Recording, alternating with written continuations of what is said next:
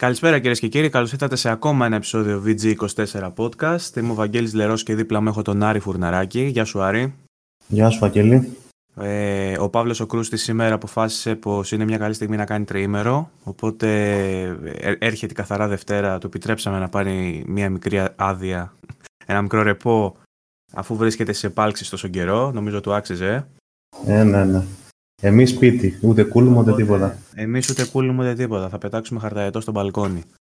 ε, θα πετάξει χαρταετό, Άρη; Ναι, θα πετάξω. Αν έχει καλό καιρό. Ναι. Ε, εγώ δεν νομίζω. Τα έχω σταματήσει από τότε που φύγα από το σπίτι, αλλά άμα, βγάλεις, άμα τον σηκώσεις εύκολα, στείλε καμία φωτογραφία από σε στείλω και έγινε ρεζίλη στο chat. Μάλιστα θα πάω σε αεκοκρατούμενο χωριό αύριο, οπότε υπάρχει σοβαρή πιθανότητα να πετάξω δικέφαλο. Ο, ο, ο, ο Γάβρος Άρης θα πετάξει. Συγχαρητήρια και για τη νίκη με την Arsenal. Να είσαι καλά. Μας συγκινήσατε. Λοιπόν, ε, θα μας πούνε βέβαια σε κάτι τσίλι καφενεία θα μας πούνε ότι είμαστε... ότι είμαστε τέτοιοι, ξέρεις. Άμα αρχίσουμε, άμα αρχίσουμε και γλυφόμαστε. Οπότε ναι. ας πάμε παρακάτω. Λοιπόν, ήρεμη εβδομάδα ακόμα μια φορά. Δεν είχαμε πολύ σημαντικά νέα. Είχαμε ποικιλία δηλαδή, αλλά δεν είχαμε κάτι βαρύγδου που, που να μας ε, εξητάρει τόσο. Ακόμα μια εβδομάδα δηλαδή χωρίς κάποιο νέο για PlayStation 5. Ε, ακόμα μια εβδομάδα που δεν έχουμε κάποια ανακοίνωση έτσι που να μας δίνει μια ελπίδα ε, για το μέλλον της Sony και για το τι θα συμβεί. Κυρίως ε, αν αναλογιστούμε ότι διανύουμε και την δεύτερη εβδομάδα είναι που στην Ελλάδα επικρατεί φρενίτιδα για τον κορονοϊό. Ναι, δεύτερη εβδομάδα. Ε, έχουν ανέβει τα κρούσματα, έχουν ξεστοκάρει τα σούπερ μάρκετ, έχουν γίνει ωραία πράγματα, ε. Τα πάντα έχουν ξεστοκάρει. Δεν έχουν αφήσει τίποτα, ειδικά εδώ στο Ηράκλειο. Δεν, ε, ό,τι είναι από άμυλο έχει εκλείψει, δεν ξέρω τι γίνεται.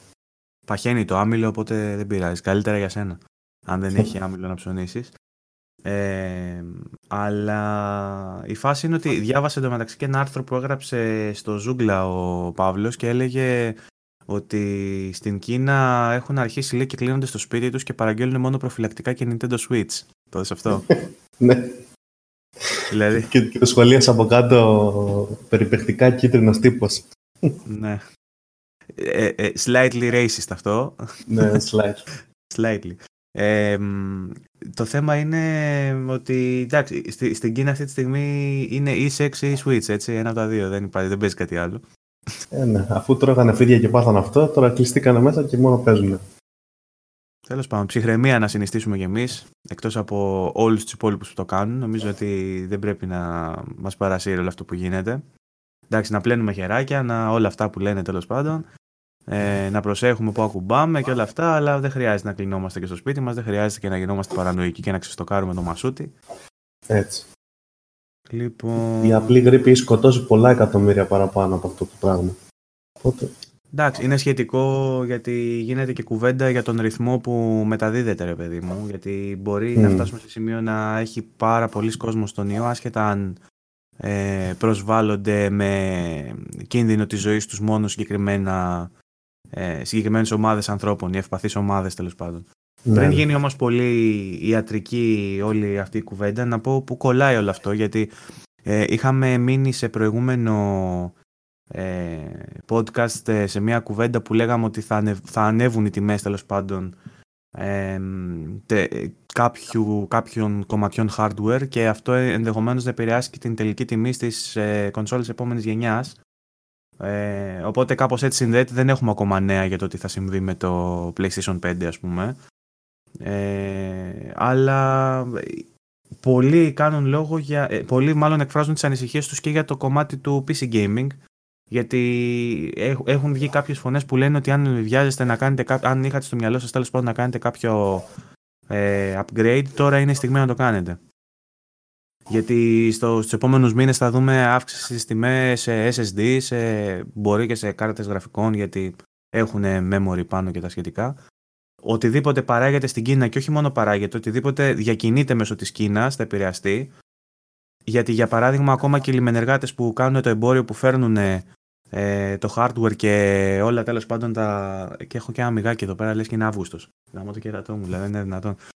Ε, οτιδήποτε διακινείται και μέσω της Κίνας, ακόμα και το εμπόριο δηλαδή, αν οι λιμενεργάτες και τα πλοία μένουν στα, ε, ακινητοποιημένα στα λιμάνια της Κίνας και του Χονγκ Κονγκ και οπουδήποτε, ε, αναγκαστικά καταλαβαίνουμε ότι θα αργήσουν να τα παραλάβουν και στις αποθήκες στην Ευρώπη, στην Αμερική, οπότε πάει αλυσιδωτά όλο αυτό.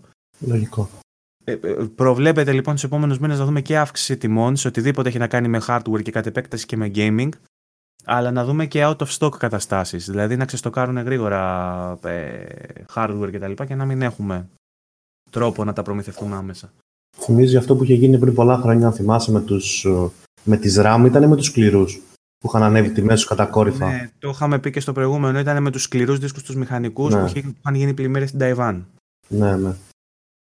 Λοιπόν, είδα και ένα ε, άλλο άρθρο εντωμεταξύ, το οποίο ε, είχε μία φήμη σχετικά με τους εξωτερικούς δίσκους που θα ενδέχεται να δουλεύουν με το PlayStation 5 ε, και συγκεκριμένα ήταν ε, από την Patriot Gaming που έκανε ένα showcase για το Viper PXD να δείξω και εικόνα για όσους βλέπουν από το, από το YouTube για τους υπόλοιπους θα περιγράψω είναι τέλος πάντων ένας ε, σαν εξωτερικός ε, δίσκος από την Patriot, το, ο οποίος είναι SSD σε M.2 πρωτόκολλο και φημολογείται ότι κάπως έτσι θα είναι τα external drives που θα μπορούμε να βάλουμε στα, στο PlayStation 5 και ενδεχομένως και στο Xbox αν δεν έχει κάποιο άλλο ειδικό format ας πούμε ε, κάποιο ειδικό άλλο πρωτόκολλο ας πούμε, για τον εξωτερικό χώρο που θα μπορούμε να βάζουμε πάνω δεν, δεν είναι επιβεβαιωμένο αυτό, αλλά είναι ας πούμε μια πρώτη εικόνα ενδεχομένως για το πώς θα μπορούσε να είναι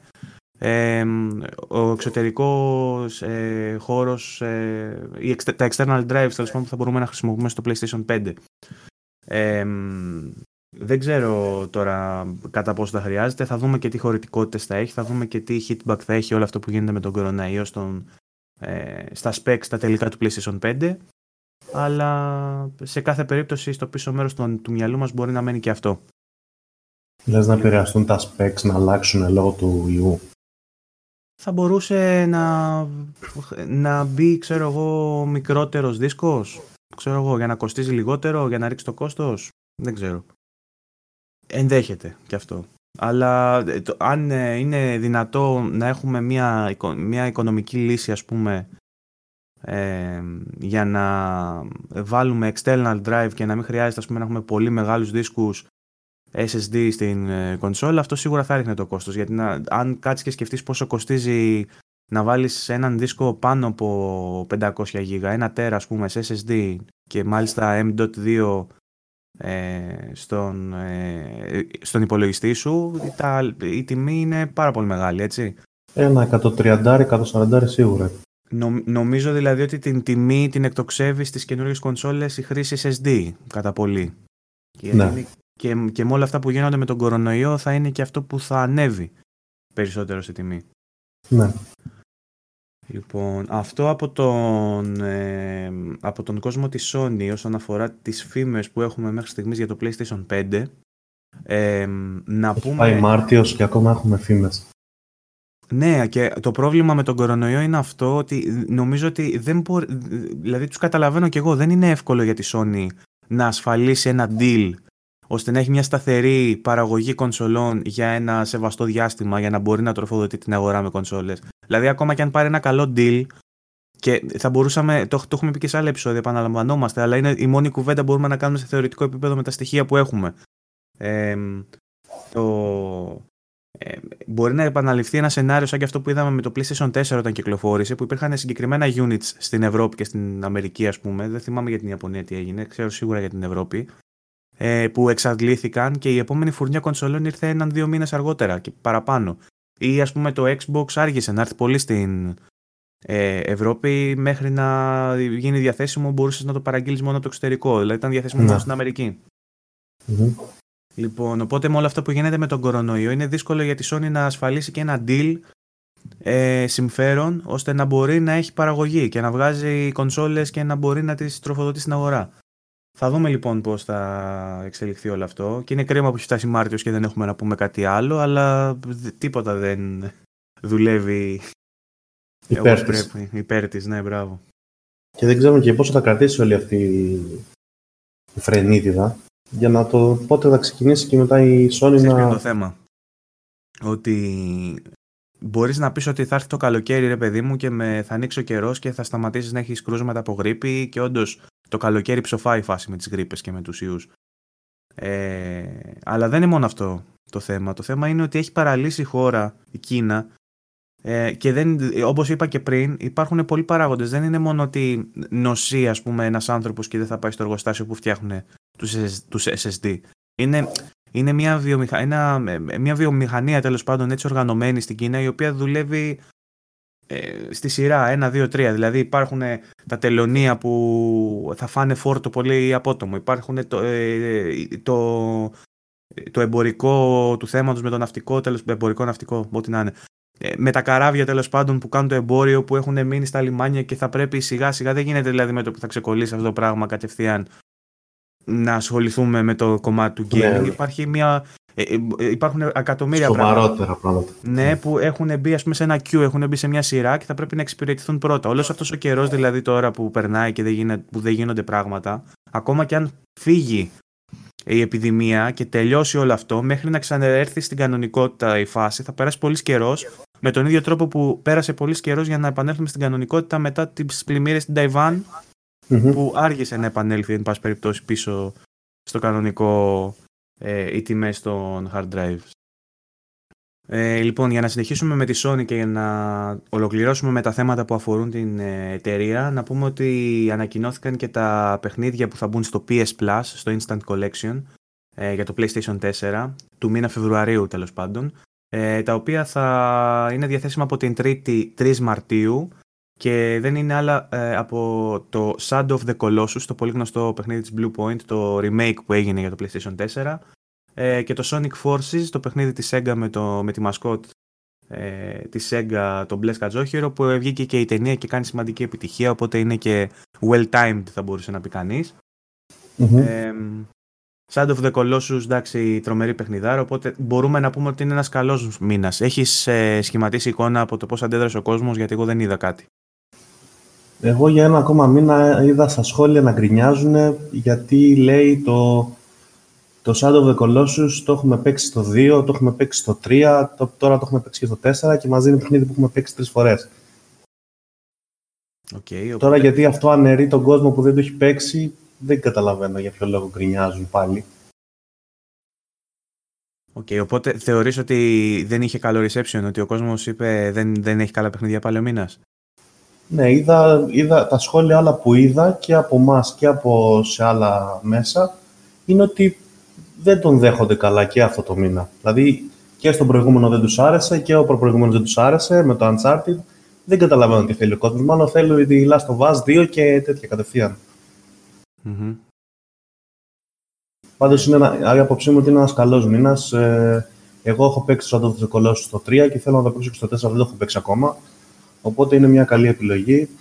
Μια χαρά μήνας είναι για μένα. Ναι. Κοίτα, ε, έχουμε φτάσει τώρα σε μια χρονική περίοδο που έχει πολλές επιλογές η Sony να δώσει, αλλά έχει δώσει και τα μεγαλύτερα της παιχνίδια. Δηλαδή έδωσε και Last of Us έδωσε. Δηλαδή τι άλλο να δώσει; Δεν ξέρω τι άλλο περιμένει ο κόσμος. Bloodborne έχει δώσει, να θυμίσω. God of War 3 έχει δώσει, το remaster. Ναι. Δηλαδή τι περιμένετε; Δεν ξέρω αν μένουν άλλα παιχνίδια δηλαδή για να δώσουν. Ε, Ενδεχομένως θα περίμενε κάποιος να, για, να πάρει κάτι, κα- για κάτι καλύτερο, ας πούμε, να αρχίσει να δει παιχνίδια της Ubisoft έτσι, με το, με το τσουβάλι. Α- αλλά από τη στιγμή που υπάρχουν ε, ε, υπηρεσίες όπως το Uplay Plus, λέγεται, πώς λέγεται, της Ubisoft και αυτά. Ναι, Uplay Plus. Αυτό είναι για το PC, υπάρχει και στις κονσόλες, δεν θυμάμαι. Για το PC μόνο. Ναι. Ε, εν πάση περιπτώσει, οι, αυτές οι εταιρείες που έχουν τα υπόλοιπα μεγάλα AAA παιχνίδια που βλέπουμε έξω, νομίζω ότι θα βγάλουν τις δικές τους συνδρομητικές υπηρεσίες. Είναι λίγο δύσκολο να τα βλέπουμε ε, να δίνονται στο PS Plus. Πάντως, τη Sony τα παιχνίδια που έχει, ε, είτε τα αποκλειστικά τα δικά της, είτε αυτά που έχει κάνει, ε, rema- έχουν γίνει remakes τύπου Crash, έχουν- Crash έχουν δώσει, ας πούμε Crash Bandicoot έχουν δώσει, δεν νομίζω ακόμα. Νομίζω όχι. Είναι, από, είναι ένα από τα, μονα, τα λίγα παιχνίδια πούμε, που δεν έχουν δώσει ακόμα που θα περίμενες να δώσουν σχετικά με, το, με τα αποκλειστικά τους, ας πούμε. Που πλέον δεν είναι αποκλειστικό και το Crash. Έχει βγει και, στα, και στο PC και στο Xbox. Είναι ένα παιχνίδι όμως που πουλάει ακόμα, οπότε καταλαβαίνω το να μην το έχουν δώσει. Ναι. Αυτό προσπαθώ όμως να σκεφτώ παιχνίδια που θα μπορούσαν να κάνουν τον κόσμο ευχα... να, ευχα... να είναι ευχαριστημένος. Τι άλλο θα μπορούσαν να δώσουν που να, να είναι ευχαριστημένος ο κόσμος. Ποτέ δεν θα τους έχεις όλους ευχαριστημένους. Ακόμα και με τον Bloodborne όταν βγήκε, όλοι φωνάζανε. Κάποιοι φωνάζανε. Ότι το έχουμε παίξει. Ξέρω, το έχουμε ότι παίξει. Ότι εγώ δεν παίζω. Ή, ναι, ή δεν παίζω σε όλους games να το κάνω. Ναι. Δεν τους πιάνεις πουθενά μερικούς. Εντάξει. Απλά το παράπονο του κόσμου είναι ότι η, η τιμή, πιστεύω ότι είναι η τιμή της συνδρομής σε σχέση με, με, με αυτά που προσφέρει. Γιατί παλιότερα είχες την ίδια τιμή, αλλά είχες και παιχνίδια για το 3, PlayStation 3, είχες και για το Vita νομίζω. Και πλέον εδώ και μερικούς μήνες αυτά έχουν φύγει και η τιμή παραμένει ίδια. Οπότε ο κόσμος νομίζω ότι γι' αυτό πιο πολύ φωνάζει. Νομίζω ότι αναπόφευκτα πρέπει να βγάλει κάτι αντίστοιχο με το Game Pass η Sony, γιατί αυτή τη στιγμή είναι τελείως ασύμφορο το πακέτο που προσφέρει. Ναι, δηλαδή είναι και πάλι τιμή χαμηλή, αν το δεις. Είναι ουσιαστικά 5 ευρώ το μήνα, αν πληρώσεις το 60. Αλλά είναι η ποιότητα που πλέον φτάνουμε και στο τέλος της γενιάς. Οπότε, όπως είπες και εσύ, δεν μένουν πολλά παιχνίδια για να δώσει. Θα πρέπει να στραφεί σε Ubisoft και τα λοιπά, όπως είπες. Ισχύει. Λοιπόν, και μιας και είπαμε τώρα που κάναμε τη σύγκριση να αναφέρουμε και τα παιχνίδια που δόθηκαν για το. μάλλον που ανακοινώθηκαν για το Games with Gold. Ε, τα έχεις μπροστά σου, θα τα πεις εσύ; Μισό λεπτό να τα βρω, δεν τα έχω μπροστά μου. Ε, άμα θες το, το λέω και εγώ, το έχω μπροστά μου, αλλά είπα να σου, λοιπόν, ε, ας το πω εγώ. Λοιπόν, αναλυτικά, αναλυτικά ε, έχουμε για Xbox One από 1η έως 31 Μαρτίου ε, το Batman The Enemy Within, ε, το Complete Edition. Ε, από 16 Μαρτίου μέχρι 15 Απριλίου έχουμε το Santa Half Genie Zero. Ε, για Xbox One και Xbox 360 ε, από 1η έως 15 Μαρτίου το Castlevania Lords of Shadow 2 και πάλι για Xbox One και Xbox 360 από 16 έως 31 Μαρτίου το Sonic Generations. Και εδώ Sonic. Και εδώ Sonic. Νομίζω ότι πατάνε πάνω στο, ε, στο hype της ταινίας, η οποία πάει σχετικά καλά, έτσι. Την είδες εσύ; Όχι, δεν την είδα γιατί για κάποιο λόγο στην Ελλάδα έρχεται μόνο μεταγλωτισμένη. Παράδεκτο αυτό, σε κανέναν ε, κινηματογράφο. Από ό,τι έχω δει, όχι. Ε, ε, ε, στο Deon που είδα, που έχουμε και εδώ, είναι μόνο μεταγλωτισμένη. Δεν καταλαβαίνω τον λόγο. Μήπως θεωρούν ότι το target group της είναι μικρά παιδιά και το έχουν μόνο... το στοχεύουν μόνο εκεί; Ε, τότε αυτός που το κάνει αυτό δεν έχει ιδέα τι είναι ο Sonic μάλλον. Δεν ξέρω. Μήπως το αντιμετωπίζουν σαν animation για παιδάκια, ρε παιδί μου, ξέρεις. Μήπως γι' αυτό. Δεν μπορώ, δεν μπορώ να σκεφτώ άλλο λόγο. Θα το δω σε DVD, Blu-ray, Boomer όταν βγει. Ωραία. Λοιπόν, πάμε λοιπόν τώρα στο επόμενο θέμα μεγάλο. Το πάμε λίγο εντάχει σήμερα, αλλά δεν έχουμε πολύ σημαντικά θέματα, οπότε τα πάμε και λίγο ξέρεις, παραθετικά. Τα πάμε, τα πάμε λίγο με τη σειρά, τα 1, 2, 3. Θα, θα είναι σφινάκι μάλλον το επεισόδιο, αλλά να πούμε τι έχει συμβεί για να ε, μείνουμε up to date, ρε παιδί μου, όσα συμβαίνουν. Βγήκε λοιπόν, ενώ κάναμε το, νομίζω το τελευταίο μας podcast ήταν στις 23 του μήνα. Πάλι το μιγάκι, μιγά μίσο. Λοιπόν, ε, βγήκε, sorry, βγήκε ε, ένα post, ενώ στις 23 του μήνα ήταν το τελευταίο μας επεισόδιο podcast. Στις 24 του μήνα ε, βγήκε ένα post από τον Phil Spencer στην επίσημη σελίδα του Xbox, στο, στο επίσημο blog ε, του Xbox, το news.xbox.com ε, το οποίο είχε μια εικόνα που έδειχνε τα specs που θα έχει, μάλλον όχι τα specs, κάποια χαρακτηριστικά features που θα έχει η επόμενη κονσόλα, το Xbox Series X, ε, με, με, με, ένα μικρό, με ένα μικρό breakdown για το τι, τι σημαίνουν αυτά τα ε, specs και πώς θα μας βοηθήσουν να πάμε πιο μπροστά το gaming. Όχι εμείς, πώς θα βοηθήσουν εκείνους να πάνε πιο μπροστά το gaming μάλλον. Να. Λοιπόν, ε, Ξεκινάμε λοιπόν, αν θες, να αναφερθούμε σε κάποια από αυτά, να πούμε ότι γράφει ότι θα έχει 12 teraflops καταρχάς. Αυτό ορθά κοφτά νομίζω ότι είναι ξεκάθαρο σε όλους το πόσο σημαντικό είναι ότι μεγαλώνει η επεξεργαστική δύναμη. Ναι, από τα 6 νομίζω που είχε το Xbox One X, ε.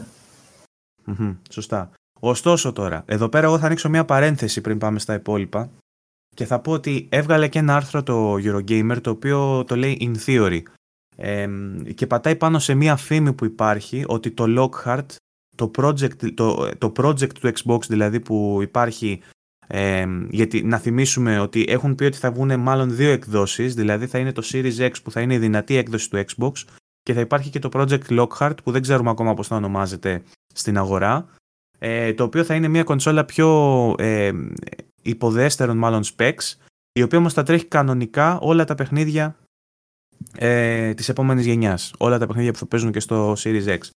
Λοιπόν, βγήκε λοιπόν αυτό το άρθρο ε, και μάλλον βγήκε αυτή η φήμη που λέει ότι το Lockhart θα έχει μια επεξεργαστική δύναμη της τάξης των 4 ε, teraflops, 4, κάτι.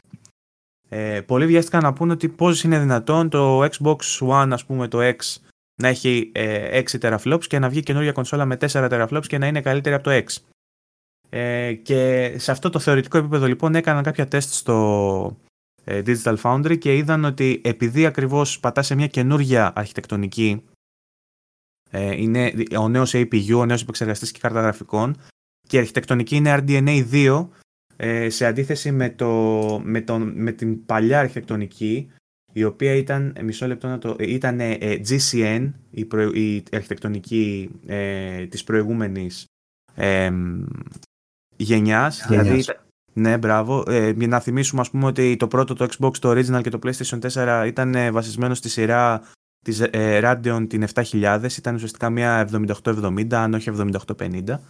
Ε, με την καινούργια αρχιτεκτονική του RDNA 2 ε, δίνεται η δυνατότητα ε, με, με λιγότερη επεξεργαστική δύναμη ε, raw, raw power ας πούμε, με μικρότερη τέτοια επεξεργαστική δύναμη να έχεις αντίστοιχο αποτέλεσμα με μια πιο δυνατή κάρτα γραφικών. Και αυτό γιατί αξιοποιεί κάποιες ε, τεχνολογίες που γλιτώνουν έναν φόρτο ας πούμε, από την κονσόλα.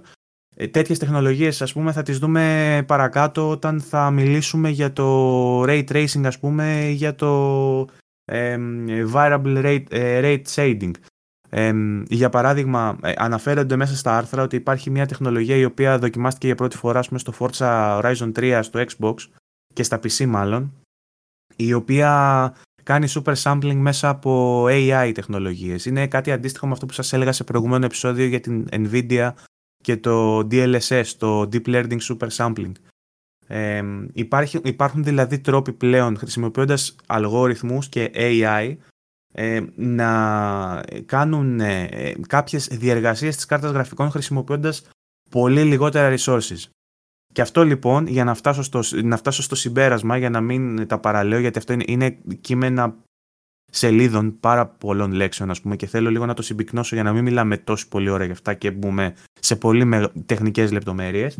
Ε, αυτό σημαίνει ότι μια κονσόλα η οποία θα έχει δύναμη 4 teraflops θα μπορεί να βγάζει πάρα πολύ καλό αποτέλεσμα χρησιμοποιώντας τεχνολογίες όπως Ray Tracing και όλα αυτά σε μικρότερες αναλύσεις βέβαια, 1080p, 1440p για παράδειγμα, κοστίζοντας πολύ παρακάτω έτσι, γιατί ουσιαστικά θα έχουμε μια κονσόλα ε, πολύ χαμηλότερου κόστους λόγω των χαμηλότερων specs που θα έχει.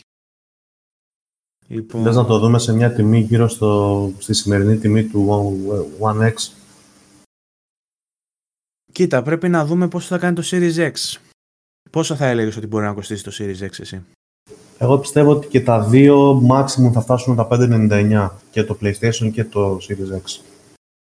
Και τα δύο μαζί. Όχι και τα δύο μαζί, το καθένα μόνο. Λοιπόν, κοίτα, ε, επειδή κάναμε και την κουβέντα πριν για τους SSD, δεν ξέρω πώς θα διαμορφώσει την τιμή τους, αλλά νομίζω ότι για να έχουν μέλλον στην αγορά πρέπει να μείνουν κάτω από το φράγμα των 6 εκατοστάρικων. Πρέπει δηλαδή να κάνουν βαριά 5 κάτι. Οπότε, ναι.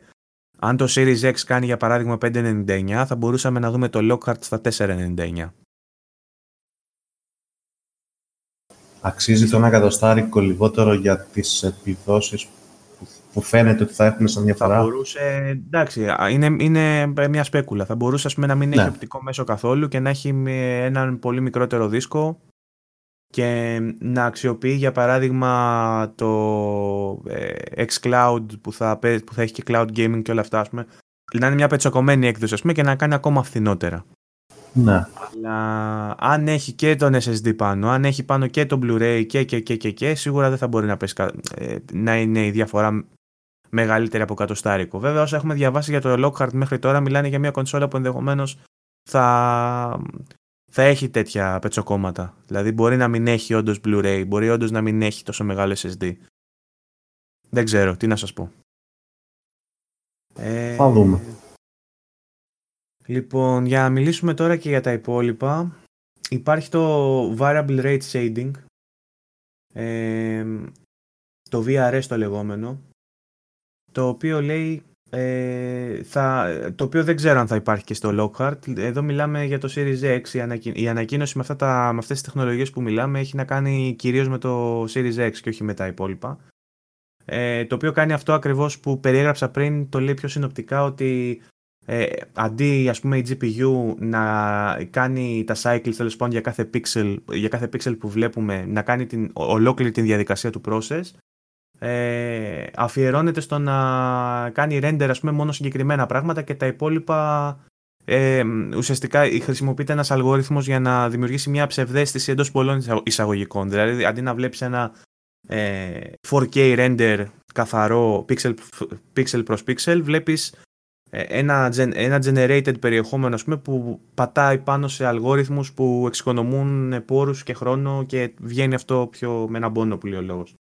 Λοιπόν, το άλλο είναι το hardware accelerated, ε, το ray tracing, το οποίο θα είναι η πρώτη φορά που θα το δούμε και σε κάρτες της AMD και θα, μένει, θα δείξει ο καιρός πώς θα λειτουργεί, γιατί ως τώρα έχουμε δείγμα μόνο από την Nvidia. Λοιπόν, SSD storage, ε, quick, resume, ε, quick resume που σημαίνει ότι ε, θα μπορείτε να τρέχετε ταυτόχρονα πολλά παιχνίδια σε, που θα είναι σε suspended state. Αυτό γίνεται και τώρα που μπαίνει σε suspend. Α πούμε, μπαίνει σε ένα state το παιχνίδι. Μπορεί να μπει σε sleep mode η κονσόλα και όταν την ανοίγετε, σας βγάζει απευθείας σε ένα σημείο που είχατε κλείσει την κονσόλα και είχατε πατήσει sleep. Ε, ε, λέγεται λοιπόν ότι με τη δύναμη που θα έχει καινούργια κονσόλα του Xbox θα μπορείτε να το κάνετε αυτό με πολλά παιχνίδια ταυτόχρονα. Θα μπορείτε να έχετε δηλαδή σε ένα state suspended ε, πάνω από ένα παιχνίδι. Yeah, λοιπόν... Είσαι σιωπηλός, Άρη. Πώς τα ακούς όλα αυτά, τα βλέπεις possible. Τι ξέρω. Δεν ξέρω τι, παιχνίδι, τι παιχνίδι θα είναι. Δεν ξέρω τι θα τρώνε τα παιχνίδια όταν θα είναι σε suspended mode για αυτό που είπες τελευταίο. Δεν ξέρω πόσα θα μπορείς να έχεις ταυτόχρονα και δεν ξέρω αν, κατά πόσο είναι λειτουργικό αυτό το πράγμα. Όταν θα βρεις τη όλα σε sleep mode. Δηλαδή θα είναι sleep mode ή θα τρώει... Δεν είναι μόνο για το sleep mode. Το sleep mode το έδωσα εγώ σαν παράδειγμα. Θα μπορείς για παράδειγμα εσύ να παίζεις Pro ή FIFA και να λες βαρέθηκα να παίζω FIFA, αλλά έχει και μεγάλο loading. Που λέει ο λόγος γιατί το SSD λέει ότι θα εξαλείψει αυτά τα μεγάλα loading. Για κάποιον λόγο τέλος πάντων δεν θες να κλείσει το παιχνίδι. Ενδεχομένως δεν, δεν έχει save point κοντά και δεν μπορείς να κάνεις αποθήκευση του progress, για παράδειγμα. Οπότε αντί να κάνεις να ψάξεις να βρεις save, να το κλείσεις εντελώς το παιχνίδι, μπορείς να το κλείσεις στο state που βρίσκεται, να ανοίξεις ένα άλλο παιχνίδι να παίζεις και όταν βαρεθείς με εκείνο το παιχνίδι, να γυρίσεις στο προηγούμενο ακριβώς στο state που ήσουν, χωρίς να το έχεις κλείσει. Δεν ξέρω κατά πόσο. Αυτό γίνεται με το ζόρι σε, στα PC, ας πούμε. Στα PC βέβαια δεν υπάρχει αυτό με το Unified Memory. Αυτό σκέψου. Γιατί ναι, σωστά ε, αυτό τώρα που θα μένει, το state το ανοιχτό που θα μένει, θα, θα αποθηκεύεται προφανώς ε, σε, σε κάποια μνήμη, αυτή τη Unified, την GDDR6 θα είναι, δεν ξέρω τι, τι είδους μνήμη θα είναι. Νομίζω έχουν, έχει γίνει μια αναφορά για το τι ακριβώς είναι, αλλά μου διαφεύγει αυτή τη στιγμή, δεν το έχω στο μυαλό μου. Αν λοιπόν είναι μεγάλο το μέγεθος, αν μιλάμε ξέρω εγώ για 12 GB εκεί πέρα, θα μπορεί να μείνει. Στα PC από την άλλη αυτό δεν μπορεί να συμβεί γιατί ε, κάποιες από αυτές τις διεργασίες, ε, κάποια από αυτά τα πράγματα μάλλον αποθηκεύονται στη RAM, κάποια άλλα στην ε, GDDR, στη, στις κάρτες γραφικών δηλαδή, δεν αποθηκεύονται όλα σε μια ενιαία μνήμη, σε μια unified memory. Στις κονσόλες επειδή αποθηκεύονται σε μια unified memory, ενδεχομένως να μπορεί να γίνει. Απλά κρατάω με ένα αστεράκι στο πίσω μέρος του μυαλού μου το πόσο λειτουργικό θα είναι με ποια έννοια. με το αν θα μπορείς να ξεκινάς από το state που ήσουν χωρίς να υπάρχει κανένα απολύτως πρόβλημα με το οποιοδήποτε παιχνίδι. Γιατί για παράδειγμα, υπήρξαν παιχνίδια στο PlayStation 4 που μπορείς να το βάζεις σε sleep, αλλά όταν το άνοιγες επειδή είχε χάσει σύνδεση με τους servers ή επειδή ξέρω εγώ οτιδήποτε, σε γύρναγε πάλι στο αρχικό μενού. Ναι, σε κάποιο online παιχνίδι, ας πούμε, δεν ξέρω κατά πόσο μπορεί να συμβεί αυτό. Εντάξει, δεν το κάνεις και στο online παιχνίδι, να σου πω την αλήθεια. Ναι. Αυτό γίνεται περισσότερο για ένα single παιχνίδι. Άμα παίζεις, ένα RPG και ένα action adventure ταυτόχρονα και θες να πηδάς από, το, από το ένα στο άλλο χωρίς να μπαίνεις στο loading time. Απλά μου κάνει λίγο εντύπωση γιατί θεωρητικά βάζεις SSD για να γίνει αμεληταίος ο χρόνος των loading. Οπότε γιατί να θες να έχεις ένα state σαν να, να βάλεις ένα sleep, ας πούμε, ένα παιχνίδι, να μείνεις σε ένα state, να πας σε ένα άλλο για να γυρίσεις εκείνο το παιχνίδι. Αν ο SSD μπορεί να σου κάνει το loading μέσα σε 10 δευτερόλεπτα. Κατάλαβες; Θα δούμε. Δεν, δεν το ξέρω κι εγώ. Πάντως, εγώ, επειδή έχω βάλει κι εγώ τέτοιο είδος SSD πρόσφατα στο PC, δεν εξαλείφει το loading time που λένε. Δηλαδή το ε, κάνει. Κοίτα, για έναν άνθρωπο που έχει μάθει με μηχανικό δίσκο και περιμένει 30 δευτερόλεπτα και το θεωρεί normal να, να περιμένει 10 δευτερόλεπτα, ε, συγγνώμη, 30 δευτερόλεπτα, όταν θα πάει από τα 30 δευτερόλεπτα στα 10 ή στα 5 δευτερόλεπτα. Ναι, ναι, εντάξει. Το λες και εξάλληψη. Ότι δεν θα εξαλειφθεί τελείως, σίγουρα δεν θα εξαλειφθεί τελείως. Θα υπάρχει, απλά θα είναι τόσο μικρός που θα είναι αμεληταίος. Ναι. Και, και αυτό εντωμεταξύ είναι και ψηλομύθος, έτσι. Γιατί σκέψω ότι η, η, ο, ο τύπος ε, αποθηκευτικού χώρου που λένε ότι θα μπει στις καινούριες κονσόλες θα είναι στην καλύτερη σαν τον PC. Καλύτερα από τον PC δεν νομίζω να είναι στην υπάρχουσα μορφή τους. Δηλαδή ε, τον NVMe ας πούμε των τελευταίων ε, τον, ή τον PCI ναι. SSD με τις ταχύτητες που έχουν ε, δεν νομίζω ότι θα μπορέσουν να τους ξεπεράσουν σε ταχύτητες. Εντάξει, επιφυλασσόμαστε, αλλά δεν νομίζω ότι θα μπορέσουν να το ξεπεράσουν και, και σαν κόστος. Γιατί σκέψου τώρα, το έλεγα και σε προηγούμενο podcast, ότι ο SSD ο δικός μας μου NVMe κάνει 250 ευρώ. Πώς θα βάλουν hardware 250 ευρώ σε μια κονσόλα μόνο τον δίσκο; Εγώ το 1 TB που πήρα πρόσφατα τον πήρα με προσφορά 150 από 3 yeah. κάτι. Ποιον πήρες; Ε, δεν θυμάμαι τώρα μάρκα. Έναν, ε, έναν gaming με 3.000 write και άλλο τόσο Τι μάρκα; Τι μάρκα; Δεν θυμάμαι. Α, ωραίος. Ε, δεν είναι πάντως ε, από τις... Δεν είναι Samsung, ας πούμε. Είναι ε, πιο εγώ, ας πούμε, που έχω τον Samsung, τον Evo, έδωσα 200 κάτι ευρώ. Είχα δώσει πολλά λεφτά, ας πούμε, για να τον πάρω, που είναι μεγα... και μεγάλης χωρητικότητας. Οπότε δεν πιστεύω ότι μπορεί εύκολα να μπει σε κονσόλα αντίστοιχης ταχύτητας και χωρητικότητας δίσκος ε, για να κάνει match ε, τις επιδόσεις ενός ε, πολύ καλού PC, του, του τέλειου PC ας πούμε, αλλά ακόμα και να κάνει match, για παράδειγμα εγώ έπαιζα Metro Exodus και είχε loading times, δηλαδή περίμενα αρκετή ώρα. Περίμενα δηλαδή πάνω από, πάνω από 10 δευτερόλεπτα, 15. Περίμενα πολύ ώρα. Και εγώ που το έβαλα στον καινούριο σκληρό, και εγώ περίμενα. Και εγώ περίπου το, τα 10 δευτερόλεπτα τα περίμενα κι εγώ. Λοιπόν, οπότε δεν ξέρω κατά πόσο είναι μύθι όλα αυτά, κατά πόσο είναι, ξέρεις ρε παιδί μου, ε, μαρκετίστικα τρικ ας πούμε για να πουλήσει και καλά, όπως, όπως έκανε η Sega παλιά με το blast processing και όλα αυτά που λέγανε πω από turbo, super duper και τέτοια. Ε, δεν ξέρω πόσο θα ωφελήσει, σίγουρα θα είναι μεγάλη διαφορά από τους μηχανικούς, το έχουμε πει αυτό. Είναι δεδομένο, αλλά να μην έχουμε ως δεδομένο ότι θα εξαλειφθούν τελείως τα loading times γιατί ίσως απογοητευτούμε. Και βγαίνει και δεν έχει καθόλου loading times και βγαίνει και γίνεται μαλάκας ο Βαγγέλης ξαφνικά, φαντάζεσαι. Και, λοιπόν. και, και έρχονται από κάτω και κράζουνε. Καλά, μακάρι να γίνει αυτό. Μακάρι να φτάσουμε να έχουμε τέτοιες επιδόσεις και ας βγω εγώ μαλάκας, δεν με νοιάζει καθόλου. Απλά φοβάμαι ότι δεν θα το δούμε άμεσα αυτό το πράγμα.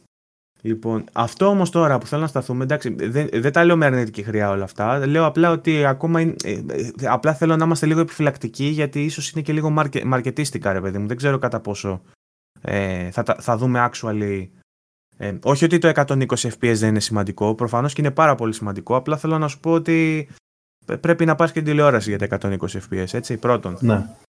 Μετά όλα τα άλλα που είπαμε για τα, ε, για τα variable rate, ξέρω εγώ, και τα ε, ray tracing και αυτά, είπαμε ότι είναι τεχνολογίες που εισάγονται τώρα, δεν τις έχουμε ξαναδεί, είναι η πρώτη φορά που τις δοκιμάζει η AMD, πρέπει να δούμε πώς θα δουλεύουν και κατά πόσο θα βοηθάν.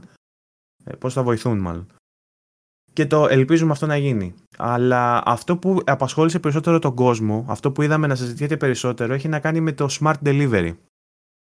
Ε, που κάποιοι δεν κατάλαβαν ακριβώς ε, τι θα είναι. Ε, ουσιαστικά δεν έχει να κάνει με έναν τρόπο να παίζεις τα παιχνίδια σου ε, προηγούμενης κονσόλας στην τωρινή. Δεν έχει να κάνει με backwards compatibility δηλαδή. Είναι κάτι διαφορετικό. το Smart Delivery είναι το εξής. Εξαλείφει ουσιαστικά αυτό που σε προηγούμενο, ε, είχε πει ο Παύλος ρε παιδί μου σε προηγούμενο επεισόδιο ότι αυτό που θα γίνει είναι να εξαλειφθούν οι γενιές, ότι δεν θα υπάρχουν γενιές. Θα βγαίνει μια καινούργια κονσόλα και θα μπορείς να παίζεις τα πάντα παντού. Αυτό είναι εν μέρη σωστό. Γιατί θα γίνει κάτι αντίστοιχο με αυτό που γινόταν στις προηγούμενες γενιές που βγαίνανε ports, αλλά δεν θα είναι ports. Ακούγομαι λίγο παίσιο με αυτό που λέω. Ναι. αλλά αυτό που θα συμβαίνει θα είναι ότι σε κάθε παιχνίδι που θα μπαίνεις στο page του, στο store ας πούμε της Microsoft, θα σου έχει την επιλογή να διαλέξεις ε, την πλατφόρμα στην οποία θα παίζεις.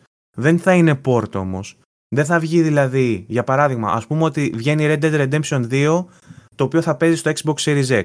Αλλά υπάρχει και ένα Red Dead Redemption 2 το οποίο παίζει στο Xbox One X. Δεν θα βγει port που θα είναι Red Dead Redemption 2. Τι κάνει έτσι. Τίποτα. Sorry. Ε, κάτι άκουσα. Ακούω φωνές. Λοιπόν, δεν θα βγει λοιπόν Red Dead Redemption 2 που θα είναι για Xbox Series X. Θα βγει απλά μια επιλογή μέσα στο store που θα σου επιτρέπει να κατεβάζεις ε, από το ίδιο page ας πούμε το Red Dead Redemption 2 που θα, που θα γίνονται enable τα χαρακτηριστικά, τα assets για το Xbox Series X. Είναι παρόμοιο με αυτό που γίνεται για το X που λένε ότι είναι Xbox One X Enhanced το παιχνίδι. Οπότε ναι. μετά τι, τι συμβαίνει με αυτό; Όποιος, όποιος developer, όποιος publisher θέλει με πρωτοστάτη την Microsoft η οποία θα το κάνει αυτό θα μπορεί να δώσει την δυνατότητα σε αυτόν που αγόρασε το παιχνίδι να το κατεβάσει σε όλες τις, τις πλατφόρμες του Xbox, σε όλες τις κονσόλες του ε, ε, με την κάθε κονσόλα να έχει την, την δική της ε, έκδοση. Άρα δεν θα χρειαστεί να πληρώσεις για να αγοράσεις την έκδοση του Red Dead Redemption 2 ας πούμε για το Xbox Series X έχοντας αγοράσει Δίνω απλά ένα παράδειγμα έτσι, γιατί η Rockstar μπορεί να μην το επιτρέψει αυτό. Α βάλω για παράδειγμα ένα παιχνίδι του Xbox. Το Gear στο 5, το Gear στο 5 λοιπόν, δεν θα χρειαστεί αν βγει έκδοση που έχει καλύτερα χαρακτηριστικά για το Xbox Series X, δεν θα χρειαστεί να το ξανααγοράσει για το Xbox Series X ως Gears 5 για το Xbox Series X, αλλά κατεβάζοντας το παιχνίδι κανονικά από το store από την σελίδα του Gears 5 για το Xbox, θα σου βάλει να διαλέξεις την πλατφόρμα σου, θα διαλέξεις ότι έχει Series X και θα σου κατεβάζει κατευθείαν την έκδοση για το Series X. Άρα δεν θα το ξαναπληρώνεις. Θα το αγοράζεις μία φορά και θα το έχεις σε όλες τις κονσόλες σου στην έκδοσή τους. Αυτό όμως λέει η Microsoft. Μπράβο. Αυτό λέει όμως η Microsoft είναι στη διακριτική ευχέρεια του, του publisher. Μπορεί δηλαδή να σου βγει η Rockstar και να σου πει: Κοίτα να δεις, εγώ θα σου φτιάξω το Red Dead Redemption 2 να παίζεις το Series X με καλύτερα γραφικά σε 4K, σε 8K, σε ό,τι θες, ξέρω εγώ. Αλλά θα πρέπει να αγοράσεις την Enhanced Edition. Οπότε είναι, στο, είναι στη διακριτική ευχαίρεια του publisher το πώς θα το αξιοποιήσει αυτό. Η Microsoft όμως δίνει τη δυνατότητα στους, στους publishers, τους επιτρέπει να έχουν ουσιαστικά ένα παιχνίδι στο store το οποίο ανάλογα με την πλατφόρμα, ανάλογα με την κονσόλα Xbox που θα έχεις, θα κατεβάζει την αντίστοιχη έκδοση στον, στον πελάτη. Και θα μπορεί για παράδειγμα, αλλάζοντας την κονσόλα, πουλώντας το Xbox το, πουλώντας το Xbox One και αγοράζοντας το Series X, να κατεβάσει τις καλύτερες εκδόσεις στο Series X χωρίς να ξαναγοράσει τα παιχνίδια. Πολύ καλό. Νομίζω καταλαβαίνουμε όμως τη διαφορά με το backwards compatibility, έτσι; Ναι. Αυτό συμβαίνει όλο μέσα από το store της Microsoft διαλέγοντας τη σωστή έκδοση. Δεν σημαίνει ότι θα μπορείς για παράδειγμα να παίρνεις το δισκάκι του Xbox One και να το βάζεις στο Series X και να παίζεις με καλύτερα γραφικά. Αυτοί που έχουν τώρα δισκάκι όμως... Αυτοί που έχουν τώρα δισκάκι θα μπο... ενδεχομένως θα μπορεί να... Λέω εγώ τώρα, αυτό δεν μας το έχει, δεν μας το έχει εξακριβώσει η... Ε, Microsoft τι ακριβώς θα γίνει σε αυτή την περίπτωση. Μπορεί να βάζει το δισκάκι του, του παιχνίδι, από το παιχνίδι του Xbox για το One στο Series X και να παίζει έτσι όπως θα έπαιζε στο, στο Xbox One. Καταλαβες, γιατί το, το δισκάκι σου μέσα σε ένα δεν έχει τα assets της έκδοσης για το Series X. Ναι, λογικά μπορεί να κατεβάζει και κάποιο update να το κάνει κάπως πιο ναι. Enhanced. Δεν ξέρω αν θα γίνεται αυτό γιατί DRM reasons. Και καλά ότι θα, Ναι, θα, ναι. θα το πάρεις εσύ, ξέρω εγώ, θα πας να αγοράσεις κοψοχρονιά, ξέρω εγώ, την έκδοση του, του απλού Xbox και θα την... ή θα πουλάει μόνο η έκδοση για το Xbox το παλιό. Κατάλαβες πώς το λέω ρε παιδί μου. Ναι, ναι. Ότι θα, μπορεί, ας πούμε, θα μπορείς εσύ να το πάρεις και να το δώσεις έναν άλλον και να παίξει και αυτό στην Enhanced Edition και μετά να το δώσεις έναν άλλον και να παίξει και εκείνο στην Enhanced Edition ενώ θα μπορούσε κάποιος να σου πει πήγαινε αγόρασέ το. Αλλά για τα παιχνίδια που θα γίνεται αυτό ε, enabled, που θα μπορείς να το κάνεις, θα μπορείς να αγοράσεις από το store μία φορά το παιχνίδι και να το παίξεις όπου θες. Λοιπόν, Οπότε ουσιαστικά είναι πιο πολύ, έτσι πως το καταλαβαίνουμε, είναι πιο πολύ για αυτούς που αγοράζουν digital. ναι. Ε, κατά πάσα πιθανότητα. Ξαναλέω, επειδή δεν έχει, ε, Ναι, δεν διασα- έχουμε. δεν έχει διασαφινιστεί το τι θα γίνει με τα retail και αν θα μπορείς το δισκάκι σου να το παίρνεις από την παλιότερη γενιά και να το βάζεις στο Series X και να παίζει και πώς θα παίζει, αυτό δεν έχει διασα- διασαφινιστεί, μπορούμε να πούμε απλά τι θα είναι το Smart Delivery. Το Smart Delivery ουσιαστικά ε, θα, θα έχει να κάνει με ένα, για να το πω έτσι να τελειώνουμε, θα έχει να κάνει με ένα upgrade στο store της Microsoft το οποίο θα μπορεί να καταλαβαίνει σε ποια κονσόλα παίζεις και να σου κατεβάζει την αντίστοιχη έκδοση και ταυτόχρονα η Microsoft δίνει τη δυνατότητα σε όλους τους publishers να έχουν πολλαπλές εκδόσεις σε ένα παιχνίδι. Που σημαίνει ότι δεν θα χρειάζεται να βγαίνει port, δεν θα χρειάζεται να αγοράζουμε ξανά και ξανά τα παιχνίδια. Είναι μία μορφή backwards compatibility, αλλά δεν είναι το backwards compatibility. Είναι κάτι παραπάνω, είναι κάτι διαφορετικό. Είμαι Είναι κάτι σίγουρος, ότι, ο- καλύτερα. είμαι, είμαι σίγουρος ότι ο Παύλος που κάθεται τώρα στο τρίμερο του και μας ακούει θα έχει τις ενστάσεις του για όλο αυτό και θα έρθει στο επόμενο επεισόδιο να μου πει τι μαλακίες έλεγες και θα στα πω εγώ τώρα σωστά κτλ. Για την ώρα αυτή είναι η ανάλυση δική μου. Μόλις θα μας ακούσει ο Παύλος θα έρθει να μας πει τα δικά του. Σίγουρα θα έρθει. Στο επόμενο επεισόδιο θα έχουμε τον Παύλο να μας λέει τι μαλακίες κυρίως, κυ- κυρίως γιατί σνόμπαρα τα, τα, τα features τα προηγούμενα και ο Παύλος Ναι, ήταν ναι. ενθουσιασμένος με αυτά τα features. Κυρίως γι' αυτό. Απλά εγώ θέλω να είμαι η φωνή ε, της... Όχι, όχι η φωνή της λογικής. Θέλω να είμαι... Ε, πώς να το πω, πώς να το να θέσω. κρατάς τον πύχη χαμηλά. Θέλω να, να, να κρατάω τις προσδοκίες του κόσμου χαμηλά, να είμαστε λίγο πιο προσγειωμένοι ρε παιδί μου, να μην ενθουσιαζόμαστε τόσο εύκολα. Ε, Είμαι αυτή η φωνούλα αυτού του podcast. κατά- Υπάρχει η φωνή του, του ενθουσιασμού, υπάρχει η φωνή ε, η λίγο πιο μαζεμένη και υπάρχει και η φωνή του χασμουριτού όταν βαριόμαστε. Ξέρεις, υπάρχουν αυτά τα τρία. Δε. Αυτά τα τρία μούτζ υπάρχουν. Φωνές που άκουγες πριν μάλλον είναι ο Παύλος από μακριά που σε βρίζει. ναι. Μπράβο. Λοιπόν, θα το συζητήσουμε και στο επόμενο επεισόδιο αυτό. Θέλω να την κάνω και με τον Παύλο αυτή την κουβέντα. Δεν ξέρω εσύ άμα θες να μου να, να υψώσεις ανάστημα σε κάτι από αυτό που είπα να μου, να μου, φέρεις, να, να μου πεις κάτι ανάποδα. Όχι, εγώ συμφωνώ σε όλα.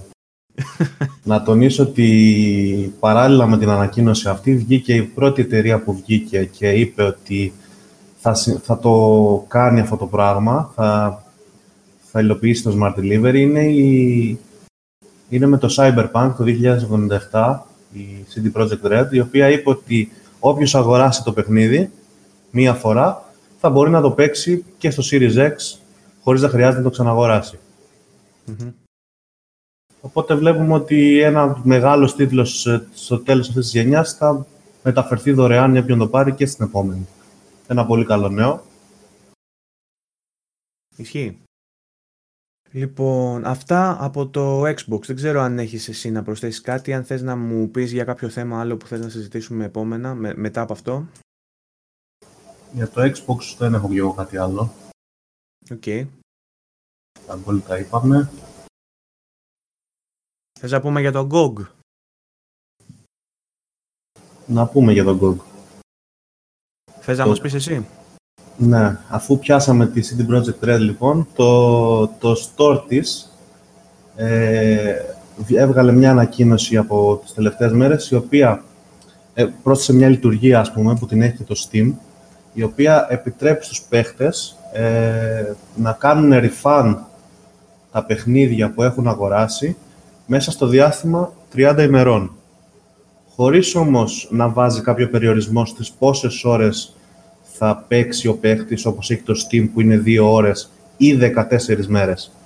Και αυτό λίγο φάνηκε κάπως περίεργο στους developers οι οποίοι δεν ενημερώθηκαν καν πριν βγει αυτή η ανακοίνωση, οι οποίοι λένε ότι οι 30 μέρες είναι πολύ μεγάλο διάστημα για, το, για αυτό το πράγμα, γιατί μπορεί κάποιος να τερματίσει ένα παιχνίδι και μετά να το κάνει refund.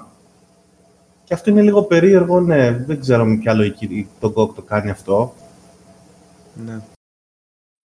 Βέβαια, είδα ανθρώπους να τσακώνονται και να λένε ότι για ποιον λόγο να γυρίσει ένας μετά από 30 μέρες να ζητήσει refund γιατί να το κάνει δηλαδή όλο αυτό εφόσον μπορεί να κάτσει να το κατεβάσει το παιχνίδι να το παίξει.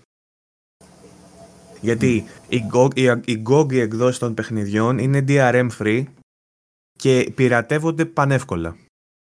Οπότε αν ναι. κάποιος έχει, έχει στο νου του να κάνει τέτοια πατέντα, αν θέλει κάποιος δηλαδή να ξεγελάσει το σύστημα και να παίξει δωρεάν, για ποιο λόγο δεν το κατεβάζει από την αρχή, ξέρω εγώ, να το παίξει κατεβασμένο. Δεν ξέρω.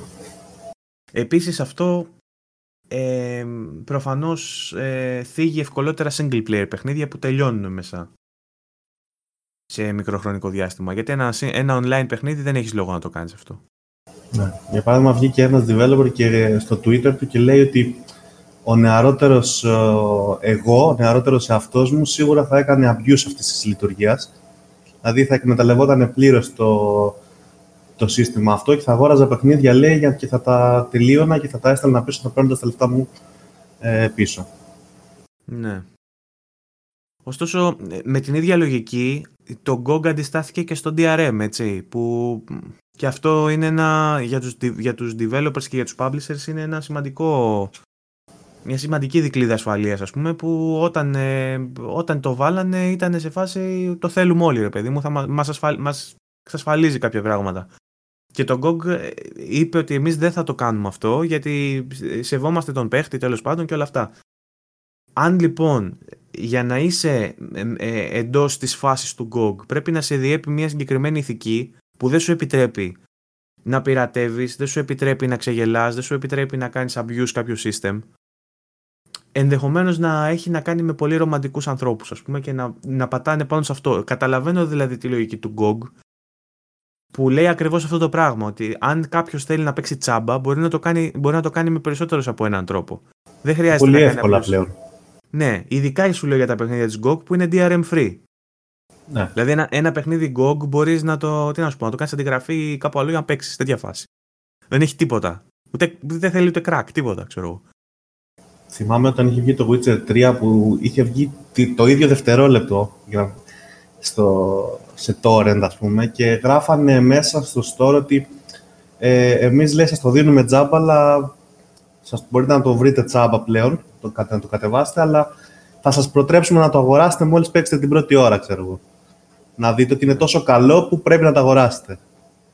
Τέλος πάντων. Οπότε αυτό που μπορούμε να περιμένουμε είναι κάποιους publishers να πούνε ότι δεν θέλουμε να βγει στο GOG το παιχνίδι μας. Αυτό είναι το χειρότερο που μπορεί να γίνει. Ναι. Λοιπόν, δεν ξέρω τώρα από εκεί και πέρα. Το ότι σίγουρα θα μπορούσε κάποιος να το κάνει abuse αυτό το system, θα μπορούσε δηλαδή να, να, να το καταχραστεί και να πηγαίνει και να παίρνει παιχνίδια και να τα γυρνάει πίσω και να κάνει αυτή τη δουλειά συνέχεια. Ναι, θα μπορούσε, ας πούμε, αλλά δεν ξέρω για ποιο λόγο να. Ε... Θα δούμε πώς θα λειτουργήσει. Ναι. Ε, θα μπορούσε όμως να δεις και την άλλη μεριά, ότι αυτό θα, ρε παιδί μου, αυτό θα γίνει, θα γίνει μαζικά σε παιχνίδια που βγήκανε φόλες. Δηλαδή, σκέψου τι έγινε με το Warcraft. Ναι. Ε, ουσιαστικά η, Blizzard έκανε αυτό ακριβώς που θα γινόταν στο GOG, απλά ε, προηγήθηκε μια άβολη εβδομάδα ε, ευθυνών από τον ένα στον άλλον με τον μπαλάκι και ναι, δεν φταίμε εμείς, φταίνει οι απαιτήσει του κόσμου. Ξέρεις, κατάλαβες. Ε, στο GOG απλά θα μπαίναν όλοι και θα περνάνε refund. Θεωρώ δηλαδή ότι θα γίνει, το, θα γίνει ο χαμός με κάποιο παιχνίδι που θα βγει και θα είναι flop. Που συνήθως όμως δεν βγαίνουν πρώτα στο GOG, έτσι. Στο GOG νομίζω βγαίνουν μετά. Πρώτα βγαίνουν στις άλλες πλατφόρμες και μετά μπαίνουν στο GOG. Το GOG έχει πολύ λίγα καινούρια παιχνίδια, ας πούμε. Βγαίνουν ναι. πρώτα στις υπόλοιπες πλατφόρμες, στα υπόλοιπα launchers Οπότε, και μετά. Αν, αν είναι να κάνει flop λοιπόν ένα παιχνίδι, θα το κάνει πολύ νωρίτερα. Ναι. Τέλος πάντων. Αυτό. Να αφήσουμε και τον GOG. Να πούμε ότι είχαμε μια εικόνα που μπήκε σε ένα... Πριν, πριν το πεις να τελειώσω λίγο με τη CD Projekt Red, ah, CD Projekt Red okay. ε, αφού την πιάσαμε και την αναφέραμε για το Cyberman και για τον GOG, να πω ότι πλέον ε, θεωρείται, όχι θεωρείται, είναι η δεύτερη πολυτιμότερη developer εταιρεία στην Ευρώπη, μετά τη Ubisoft. Και αυτό έχει να κάνει σαφώς από τη, και από την επιτυχία της σειράς που βγήκε στο Netflix, το The Witcher, η οποία αύξησε κατά πολύ τις πωλήσεις του παιχνιδιού και στο Steam, ξανά, του Witcher 3, και στο Nintendo Switch. Μάλιστα, μέσα σε ένα μήνα μόλις, η αξία της εταιρείας ανέβηκε από 6,8 δις στα 8 δις. Μέσα σε μόλις ένα μήνα. Και έρχεται και Cyberpunk και έχουν και τα δικαιώματα του Witcher πλέον ε, με τον Σαπκόφσκι, πώς λέγεται, το, τα πήρανε... Τα πήρανε τελείως, ναι. Κάνανε ένα πολύ καλό deal, οπότε θα έχουν περισσότερα κέρδη από αυτό. Θα δούμε περισσότερα πράγματα Witcher στο μέλλον σίγουρα. Λοιπόν, οπότε ναι, και τους αξίζουν κιόλας γιατί είναι μερακλείδες και κάνουν πολύ καλή δουλειά. Και η Ubisoft δεν είναι μακριά, έτσι. Η Ubisoft αυτή τη στιγμή είναι στα 9,5 δις. Δηλαδή είναι μόλις 1,5 δις μακριά. Με καθοδική πορεία, όπως είδαμε σε προηγούμενα επεισόδια. Ναι. Οπότε η κορυφή είναι κοντά, γιατί ειδικά αν το Cyberpunk πάει καλά, πιστεύω ότι σύντομα μπορεί να γίνει και πρώτη εταιρεία. Mm-hmm. Να δούμε τι θα κάνει και η Ubi βέβαια, πώς θα, πώς ναι. θα αντιδράσει σε, σε όσο απέμεινε σε αυτή τη γενιά και πώς θα μπει στην επόμενη. Αν σταματήσει να κυρώνει παιχνίδια και να τα, να τα μεταθέτει αργότερα. Αυτό. Λοιπόν, πήγα να πω πριν λοιπόν ότι σε ένα Reddit είδαμε μια φωτογραφία ενός λογοτύπου ε, της Rockstar το οποίο δεν βγάζει κανένα νόημα, εγώ δεν μπόρεσα να καταλάβω. Βέβαια, αν πας από κάτω στα σχόλια και διαβάσεις τι γίνεται, υπάρχει ένα σωρό σπέκουλα για το τι θα μπορούσε να είναι. Άλλοι περιμένουν να δουν ε, καινούριο παιχνίδι γενικά. Και, καινούριο παιχνίδι γενικά, ναι, είτε να δουν κάποιο sequel στο, G, στο GTA σίγουρα. το πρώτο που αναρωτείται κανείς αν, θα είναι το GTA ε, το VI. Ε, το δεύτερο που αναρωτείται κανείς είναι αν θα είναι κάποιο bully ή αν θα είναι κάποιο από αυτά τα παιχνίδια που διαρκώς βλέπουμε rumors ξέρω κάποια άτομα πούμε, που με το που το είδανε σίγουρα θα σκεφτήκανε μπούλι. Ε, Αν βγει το Bully 2, ξέρω ένα συγκεκριμένο άτομο που μας παρακολουθεί που θα, θα σκίσει τα, τα, τα πάντα. Τα ιμάτια του. Λοιπόν, ε, δεν ξέρω, δεν έχω κάποια πληροφορία πάνω σε αυτό. Ε, είναι, είναι καθαρή σπέκουλα, δεν μπορούμε να πούμε αν είναι κάτι. Δεν έχει, δεν έχει επιβεβαιώσει ούτε διαψεύσει κάτι η Rockstar. Ε, θα μπορούσε να είναι το splash screen από κάτι, θα μπορούσε να είναι concept για κάτι. Μου είπες εσύ ότι διακρίνεις και κάποιες φράσεις που έχουν να κάνουν με παιχνίδια της. Ε, το σλόγγαν της ομάδας της εταιρείας είναι βασικά Killing Dreams, Murdering Hope, Fighting the Righteous και Bullying the Weak. Και έχει και διάφορα άλλα κρυμμένα σύμβολα από τα οποία μόνο φήμες δεν καταλαβαίνω τι μπορεί να είναι. Θα μπορούσε να είναι απλά ένα wallpaper δηλαδή με το slogan της εταιρείας και να μην είναι τίποτα σημαντικό. Ναι, απλά πολλοί πατάνε στο γεγονός ότι και όταν βγήκε το Red Dead Redemption 2 είχε αλλάξει πάλι το, το εικαστικό του, του λογότυπου της. Οπότε θα δούμε. Okay. Okay. Οπότε αυτό ε, σε παραπέμπει σε κάτι όμως. Αυτό δηλαδή το, το, το, το, το εικαστικό δεν νομίζω και εγώ δεν μου θυμίζει κάτι. Ναι. Προσπαθώ δηλαδή να θυμηθώ κάποιο παιχνίδι που θα μπορούσε να σχετίζεται, αλλά καινούργια EP Why not; Δεν ξέρω, θα δούμε. Τέλος πάντων, αυτό λοιπόν με, το, με την Rockstar, τι άλλο έχουμε; Ε, είχαμε μία ανακοίνωση για Baldur's Gate, αλλά νομίζω ξέρεις περισσότερα από μένα γι' αυτό. Ναι, είχαμε 27 Φεβρουαρίου βγήκε το gameplay, το πρώτο gameplay ε, footage του Baldur's Gate 3 δεν έχω κάτσει να το δω όλο γιατί είναι μία ώρα και κάτι. Ε, τα βασικά κομμάτια που είδα έχουν να κάνουν με το γεγονός ότι έχει αλλάξει το combat system και πλέον αντί για... έχει γίνει turn-based βασικά, ενώ στα πρώτα δύο παιχνίδια ήταν ε, real time και απλά σου έδινε την επιλογή να κάνεις pause και να σχεδιάσεις τις κινήσεις σου. Πλέον στο Baldur's Gate 3 έχει ακολουθηθεί ένα turn-based μοτίβο όπου λειτουργεί παράλληλα για όλους τους παίχτες της ομάδας. Δηλαδή δεν πηγαίνει πρώτα ο πρώτος παίχτης, πολεμάει το πρώτο τέρας και μετά πάει ο δεύτερος παίχτης. Μπορούν δύο διαφορετικοί παίχτες να πολεμάνε δύο διαφορετικά τέρατα σε γύρους. Δηλαδή στον πρώτο γύρο πολεμάει ο ένας δικός παίχτης με το ένα τέρας και ο δεύτερος δικός παίχτης με, με άλλο τέρας. Οπότε στον ίδιο γύρο μπορεί να πολεμάει όλη σου η ομάδα. Ναι. Ε, Μου έκανε, δεν έχω δει εμένα... παραπάνω. Μου έκαναν τρομερή εντύπωση τα γραφικά. Εντάξει, ήταν cinematic. Ε, το trailer ήταν cinematic, αλλά είδα και λίγο in-game που έδειξε κάτι διαλόγους ας πούμε που φέρνει κοντά την κάμερα και ήταν τύπου τα γραφικά ήταν λίγο ύφους σαν Dragon Age, σαν το Inquisition ας πούμε. Ε, μπορεί και καλύτερα. Και ήταν το είναι, πολύ, από... είναι πολύ όμορφο. Ναι, και το gameplay από πάνω μου θύμισε λίγο, πώς λεγόταν αυτό, Divinity. Νομίζω ότι... Ναι, έχει, ναι, Divinity το 2. Ναι, μου θύμισε λίγο Divinity.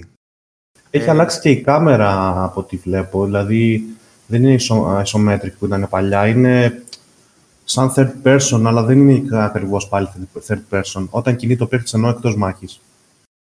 Ναι. Είναι λίγο πιο ψηλά από πίσω από τον παίχτη, αλλά σίγουρα δεν είναι ισομέτρικο όπως ήταν παλιά. Είχαμε, εν τω μεταξύ βγήκε και ένας και είπε ότι αποκλείεται αυτό να μπορούσε να παίξει στις κονσόλες τρέχουσας γενιάς. Ναι, βγήκε, βγήκε και είπε σε μια συνέντευξη στο Eurogamer και είπε ότι τον ρωτήσανε αν σχεδιάζουν να το βγάλουν το παιχνίδι πέρα από το PC και το Stadia και είπε ότι αμφιβάλλει αν μπορεί να τρέξει σε κονσόλες της τωρινής γενιάς διότι θα έπρεπε ουσιαστικά να το πετσοκόψουν για να βγει μια έκδοση η οποία θα είναι playable. Οπότε μάλλον ε, θα το απολαύσουν μόνο οι πισάκιδες όσοι πάρουν το Stadia και δεν ξέρουμε αν θα βγει στην επόμενη γενιά. Λογικά θα πρέπει να βγει γιατί είναι μεγάλο παιχνίδι και είναι και το πρώτο παιχνίδι το οποίο γίνεται self-published ε, από τη Larian Studios μόνη της τελείως. Διαβάζω εδώ μεταξύ ότι ε, λαμβάνει χώρα λέει στα Forgotten Realms, Realms ε, ένα setting από τα Dungeons and Dragons. Ναι, και τα, πρώτα, και τα πρώτα δύο εκεί ήταν, στην ίδια περιοχή. Σαν στο ίδιο setting ήταν και τα προηγούμενα. Ναι, ναι, τα Baldur's Gate ε, είναι στο Dungeons and Dragons. Μου είπες το προηγούμενο, εσύ το είπες το 2000, ε. Ναι, το πρώτο είχε βγει το 98 και το δεύτερο είχε βγει το 2000. Και έχουν βγει και κάποια remaster editions. 2012 νομίζω, το 2015, κάτι τέτοιο.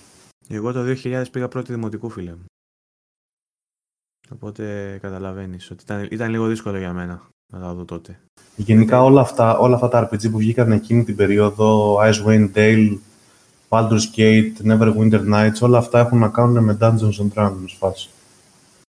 Πάντως νομίζω ότι ήταν η εποχή τότε των, των πολύ καλών RPG και των ε, Point and Click Adventures. Όλα τα ωραία παιχνίδια βγήκαν τότε. Ναι, Sierra και δεν συμμαζεύεται. Λοιπόν, ε, είμαστε δύο φίλοι των Pokemon τώρα, για να αλλάξω το θέμα. Αλλά δεν ξέρω πόσοι ακόμα είναι και πόσοι ενδιαφέρονται να μάθουν ότι μπήκε ένα καινούριο θρηλυκό στην ε, Sword and Shield ε, το λεγόμενο Ζαρούντε και έχει γίνει και meme ήδη Όντως. Ναι, έχει γίνει meme για το οποίο λένε αν μπορεί να μάθει το Sandstrom λόγω του Νταρούντε και έχει γίνει λίγο okay. meme αυτό ναι τέλος πάντων πολύ παράξενο Legendary δεν ξέρω το backstory ποιο είναι δεν έχω ασχοληθεί η αλήθεια είναι είναι, είναι dark και grass λέει Λοιπόν. Έχει το Pocket Entry εδώ πέρα, λέει διάφορα τέλος πάντων, δεν μας νοιάζουν. Αλλά μαζί με την ανακοίνωση αυτού, ε, είπε η Game Freak ότι από, το, από τις 26 Φεβρουαρίου μέχρι την 1η Μαρτίου θα υπάρχει ένα event με ένα, ένα Mewtwo σε Dynamax που θα εμφανίζεται στο Max Raid ε, και θα είναι λέει full δυνατό και τέτοια θα κάνει drop πολύ σπάνια items αλλά δεν θα μπορείς να το πιάσεις. Και επίσης όταν θα βγει αυτό το podcast θα έχει τελειώσει το event. Ω, σωστά, πολύ σωστά. Οπότε.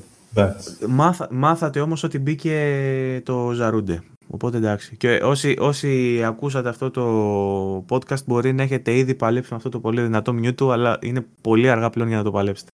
Κάτι πρέπει να γίνει με τα outdated. Ε. πρέπει, πρέπει να το κρατάμε λίγο στο νου μας και αυτό πότε κυκλοφορεί το podcast και πότε γίνανε. ναι, ναι. Δεν ξέρω ναι. πώς φαίνεται το μυθικό. Εμένα νομίζω ότι δεν μου αρέσει. Νομίζω ότι έχουν εξεμείνει λίγο από ιδέες. Μου φαίνεται λίγο σαν ε, το πώς θα πρέπει να ήταν η τρίτη μορφή του starter. Του, του Grass. Του, του Grass, ναι, το μαϊμουδάκι, πώς λεγόταν. Δεν μου ξέφυγε, μου ενδιαφέρει. Ναι, ούτε εγώ θυμάμαι. Τέλος πάντων, θα, θα έπρεπε να είναι το, το Final Forum αυτού νου, ξέρω εγώ, όχι να είναι Legendary. Το είδαμε και αυτό, εν πάση περιπτώσει. Λοιπόν, τι άλλο, να πούμε για freebies. Τι freebies έχουμε αυτή τη φορά; Για, για το Epic τα είπαμε βασικά. Ποιο είναι το αυτό που τρέχει τώρα; Freebies έχουμε το Inner Space αυτή τη βδομάδα. Το έχεις παίξει; Όχι, δεν έχω ιδέα. Το είπαμε και την προηγούμενη φορά ότι θα είναι. Είχαμε πει πάλι με τον Παύλο ότι δεν έχουμε ιδέα τι είναι, τι φάση ξέρω εγώ. Ναι, ούτε εγώ έχω ιδέα. Ε, ακόμα μία... Ε, ακόμα ένα free που θα τα καταφέρει barely να ενημερώσει κάποιον γιατί λήγει στις 2 Μαρτίου, που προφα... μάλλον θα βγει στις 2 Μαρτίου το podcast, αλλά θα είναι μέχρι τις 5 το απόγευμα, οπότε αν το ακούτε ή το βλέπετε στις 2 Μαρτίου μέχρι τις 5 το, η ώρα το απόγευμα, τρέχει μια προσφορά που δίνει δωρεάν το Black Desert. Το οποίο, είναι, το οποίο είναι MMORPG πολύ δυνατό, από τα, από τα καλύτερα ε, MMO που παίζουν εκεί έξω. Ε, ψιλοπαλιό πλέον, έχει βγει από το 17, αλλά μέχρι και σήμερα θεωρείται από τα πολύ καλά MMORPG ε, και μπορείτε αν το προλάβατε ή αν θα το προλάβετε να το παίξετε τσάμπα. Άλλο ένα freebie. Ναι, έχει βγει το 17, αλλά έχει γίνει remaster το 19 νομίζω. Έχει ανανεωθεί δηλαδή. Δεν... Είναι, κάτι, είναι εξαιρετικό από άποψη οπτικού τομέα γιατί το έχω παίξει. Ε, είναι ψηλοαπογοητευτικό από άποψη περιεχομένου. Δεν έχει dungeons και τέτοια όπως έχουν άλλα MMOs. Αλλά δεν το έχω παίξει σε βάθος για να μπορώ να πάω παραπάνω. Mm-hmm. Έχω ασχοληθεί πάντως κάπως. Ωραία. Και δίνει το, δίνει τη βασική έκδοση, γιατί υπάρχουν νομίζω τρεις διαφορετικές εκδόσεις. Ε, δίνει την πρώτη έκδοση, το Starter Pack. Απλά δεν χρειάζεται να μηνιαία συνδρομή όπως χρειάζεται το WoW, ας πούμε. Το, το αποκτάτε ή το, αγοράτε, το αγοράζετε μία φορά και αυτό είναι. Παίζεται για πάντα. Ναι. Ενδιαφέρον φαίνεται. Το δοκιμάσουμε και μαζί άμα είναι. Λοιπόν, ναι. Αυτά και τέλος έχουμε την είδηση ότι θα έχουμε και δεύτερο παιχνίδι, μάλλον μάθαμε την περίοδο κυκλοφορίας για το δεύτερο παιχνίδι ε, της σειράς από την Supermassive Games, το Little Hope. Hope. Ε, το ναι, οποίο καλό, ανα... καλοκαιράκι. Το πρώτο το έπαιξες; Ναι, το, το είχα κάνει και review, μαζί, Με το, μαζί με τον Τατσιόπουλο.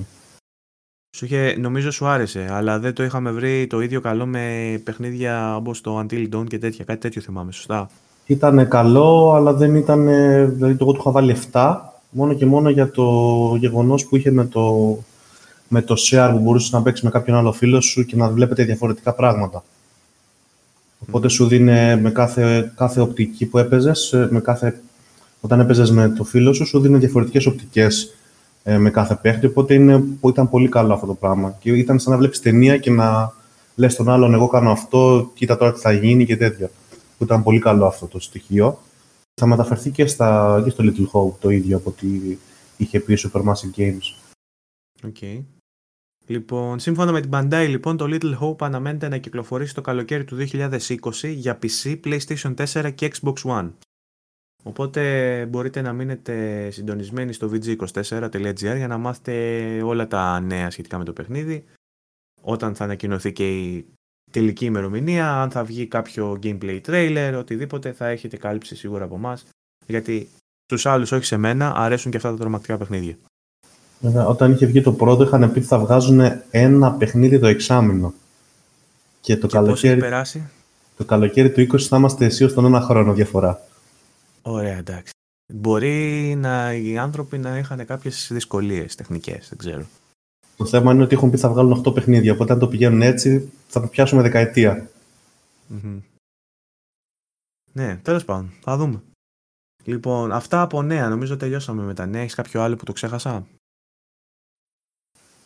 Τίποτα ιδιαίτερο. Ωραία. Ήταν φτωχή εβδομάδα έτσι κι αλλιώς, το είπαμε και στην αρχή. Ε... Και η Platinum Games ένα τελευταίο που βλέπω ότι μας έλεγε ότι θα ανακοινώσει καινούργιο παιχνίδι στις 27 Φεβρουαρίου και μας έδειξε ένα teaser που δείχνει, μοιάζει λίγο με τον Ultraman, δεν ξέρω όσοι βλέπατε το anime παλιά. Ναι. δείχνει μία, μέσα σε κάτι σύννεφα ένα τύπο να μεγαλώνει σε σαν ρομπότ και να πολεμάει ένα τέρας και να σώζει ένα σκυλάκι. Και ένα, και ένα σκυλάκι δεμένο στο χάτσικο. Ναι. Ήταν λίγο cringy αυτό με το χάτσικο βέβαια. ναι. Και θα ονομάζεται, ονομάζεται για αρχή project GG. GG. GG, ναι. GG. Όλα είναι GG baby. ναι έτσι. Που- Εντάξει, δεν ξέρω πώς θα είναι, γιατί η Platinum κάνει και παιχνιδάρες, action adventure φοβερά, ξέρω εγώ, με μάχη απίστευτη. Ναι. Οπότε δεν ξέρω τι παιχνίδι θα είναι ακριβώς, δεν έχω καταλάβει. Αλλά Ναι. μου, βγάζει λίγο, μου βγάζει λίγο vibes έτσι, είναι μεταξύ Ultraman και Godzilla με το Mecha, ξέρεις. ναι. Κάτι τέτοιο μου βγάζει. Και θα είναι λέει το πρώτο self-published παιχνίδι της ε, Platinum Games. Self-published, ε. Ωραία. Μια χαρά. Λοιπόν, αυτά λοιπόν. Ε, είπαμε, φτωχή εβδομάδα από νέα. Περιμένουμε τον Παύλο την επόμενη εβδομάδα να σταθούμε περισσότερο σε όλα αυτά που είπαμε για το Xbox και τη Microsoft, να το αναλύσουμε σε μεγαλύτερο βαθμό, να μας πει και αυτό στα δικά του τα στατιστικά που είναι και αναλυτής της βιομηχανίας. Τα Εκτός οικονομικά στοιχεία, ναι. να μας πει τα οικονομικά στοιχεία που έχει καιρό να μας τα πει, να μας πει για το Game Pass, γιατί σε αυτό το επεισόδιο δεν κάναμε ούτε ένα Δεν sponsor. ακούστηκε ούτε ένα, ούτε ένα νόμισμα σε αυτό το podcast. Ναι, ή- ανέφερα κάπου Game Pass, αλλά δεν είπα αγοράστε Game Pass, ότι γαμάει και τέτοια, οπότε πρέπει Ναι. να, να πάρετε τη δόση σας κι εσείς. Έτσι Μας κι είπες αλλιώς ότι είναι- έπεσες... Ναι, πες. Τι έπεσα; Τι είπες ότι- Μας είπες ότι έπαιξες το Metro Exodus, οπότε... Ναι, εντάξει, τώρα τι να σου πω για το μέτρο. Ναι, είπαμε ότι έπαθα την πλακάρα μου με το Ray Tracing, αλλά το gameplay του με χάζεψε. Αλλά τώρα θα, θα, θα κάνω rant πάλι, άμα άρχισα να μιλάω. Θα- Οκ, θα, το, εντάξει. θα το κάνουμε σε μορφή debate όταν θα είναι και ο Παύλος εδώ έτσι κι αλλιώς.